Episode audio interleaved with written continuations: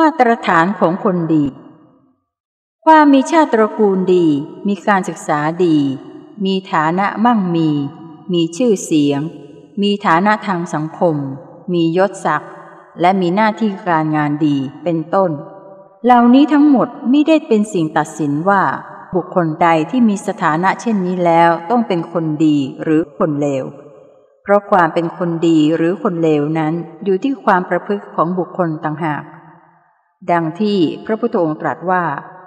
คนจะเลวหรือดีก็อยู่ที่ความประพฤติ ความประพฤติทางกายวาจาใจที่ดี มีอยู่ในบุคคลใด บุคคลนั้นคือคนดี ส่วนคนเลวย่อมมีความประพฤติอันตรงกันข้าม และยิ่งเป็นคนดีและมีความรู้ความสามารถดีด้วยแล้ว ก็ยิ่งเป็นสิ่งที่ดีเลิศ ดังพระพุทธพจน์ว่า คนที่สมบูรณ์ด้วยความรู้และความประพฤติ เป็นผู้ประเสริฐทั้งในหมู่มนุษย์และเทวดา